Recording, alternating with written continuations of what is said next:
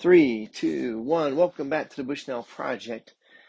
And on this morning, when I will be going to with my brothers and some of my grand, some of my children, my parent, my mom's grandchildren, will be going to bury my mom. It's interesting that we're here looking at uh, looking at a miracle or a thing that God does with dust. But anyway, we are in Genesis chapter eight, verse sixteen. I think I ended the last one by writing up there that we read through verse 20. We actually had read through verse 15, so I apologize if you caught that mistake. So, verse 16 Then the Lord said to Moses, Say to Aaron, Stretch out your staff and strike the dust of the earth so that it may become gnats in all the land of Egypt. And they did so. Aaron stretched out his hand with his staff and struck the dust of the earth, and there were gnats on man and beast. All the dust of the earth became gnats in all the land of Egypt. The magicians tried by their secret arts to produce gnats, but they could not. So there were gnats on man and beast. Then the magicians said to Pharaoh, This is the finger of God. But Pharaoh's heart was hardened, and he would not listen to them as the Lord had said. Going to pause there for a second. From this moment forward, all of the all of the plagues are not going to be able to, the magicians aren't going to be able to do anything close to them. The other thing is, is all of these plagues are flying in the face of an Egyptian god. The we're getting ready to do, you know, come up with the flies. The the the Egyptians had a god of the flies. Whoops, I guess he's not happy with the Egyptians, right? So that's what's going to be happening here is God plays on them and he's also going to start having plagues that only affect the Egyptians and not the Israelites. So, verse 20 Then the Lord said to Moses, Rise up early in the morning and present yourself to Pharaoh as he goes out to the water, and say to him, Thus says the Lord, Let my people go, that they may serve me. Or else, if you will not let my people go, behold, I will send swarms of flies on you and your servants and your people and into your houses, and the houses of the Egyptians shall be filled with swarms of flies, and also on the ground on which they stand. But on that day I will set apart the land of Goshen, where my people dwell, so that no swarms of flies shall be there, that you may know that I am the Lord in the midst of the earth. Thus I will put a division between my people and your people. Tomorrow this sign shall happen. And the Lord did so. There came great swarms of flies into the house of Pharaoh and into his servants' houses. Throughout all the land of Egypt, the land was ruined by swarms of flies. Then Pharaoh called Moses and Aaron and said, Go, sacrifice to your God within the land. But Moses said, It would not be right to do so, for the offerings we shall sacrifice to the Lord our God are an abomination to the Egyptians.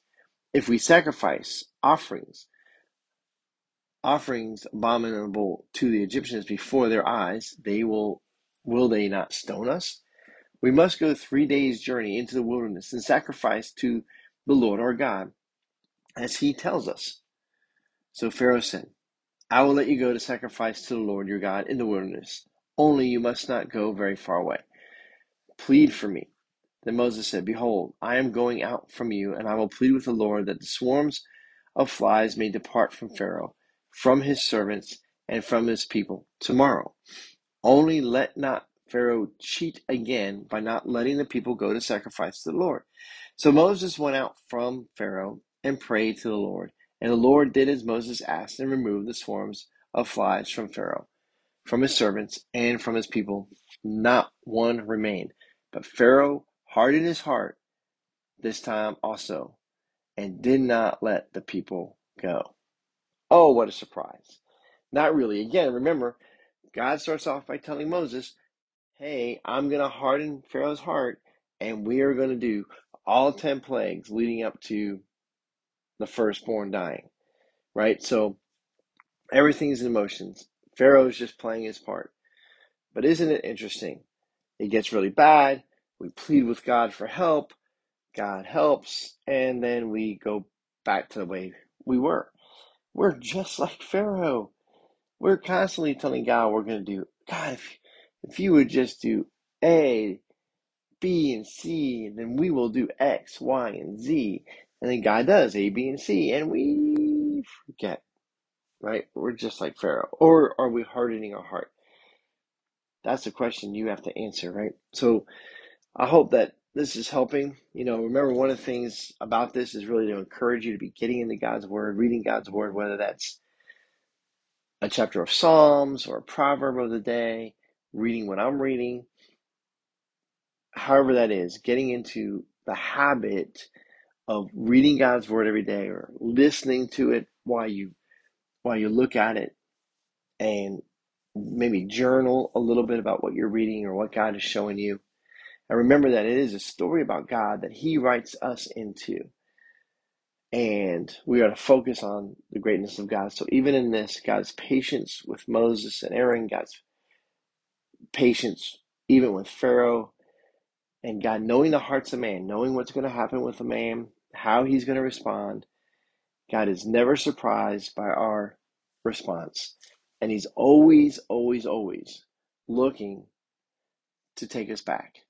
So don't don't think that you have committed the worst thing and you can't ever go back to fellowship with God. You most certainly can. So go back to him, get with him. Let's get in the habit of being people who are with God and also people who worship him. He's going about looking for those who worship him in spirit and in truth. God bless you guys. Talk to you soon.